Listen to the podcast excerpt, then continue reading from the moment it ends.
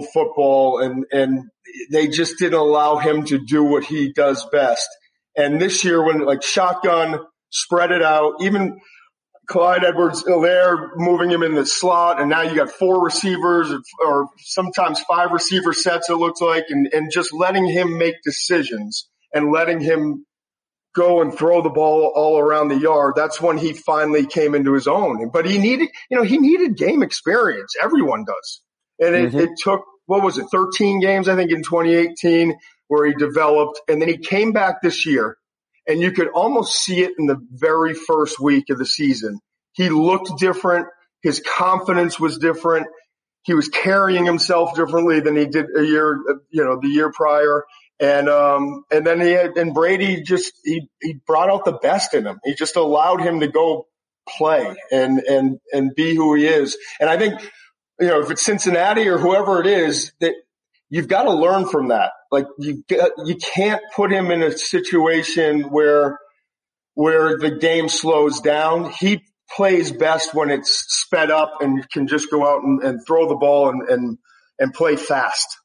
That's fascinating. And, and you mentioned you, when you look back at his biggest plays, it's always fast, right? It, it, it's the, yeah. it's, it's the scramble against Georgia. It's what he's doing against Auburn. It's what he's, he's dealing with the pass rush against uh, Texas and he's still finding a way to, to, to get the ball in the right, what, right windows and, um, and getting the ball out early. That's yeah. what he, I mean, the two things that really jump out about him, well, three. One, inside the pocket, he's he's like Brady. He's he's like Aaron Rodgers. Like he just has a feel. He's always working well inside the pocket. The second thing is he will put the ball up early and allow his receivers to go get it, and he he will feed on you if you're if the defensive back has his back to you.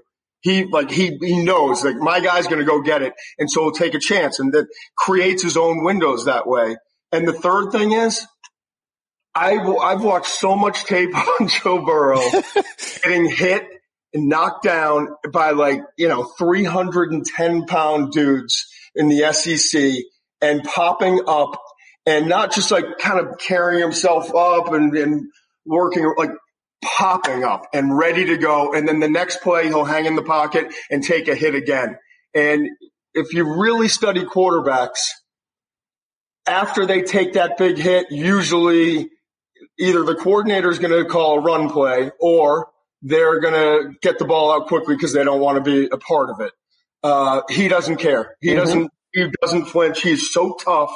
I know, what is he, 220 pounds, but he is as tough as a quarterback that you'll ever see. And it, it doesn't, you know, it's, it's not surprising that he grew up in a, a family of football.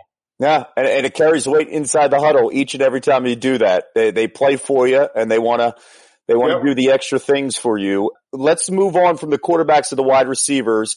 How would you group this this set of wide receivers, especially when we could we could see a dozen go in the first two rounds, maybe two dozen in the first three rounds? How would you compare this class to to ones we've seen in the past, including that 2004 one led by Larry Fitzgerald? Yeah, I mean that, that group was was great. Uh, 2015, we had six in the first round. And that's in the last decade. It's the only time that we've had six. I think this year, I, I would be shocked if we, if we got through the first night of the draft and there wasn't five. It's going to start with Jerry Jeudy from Bama.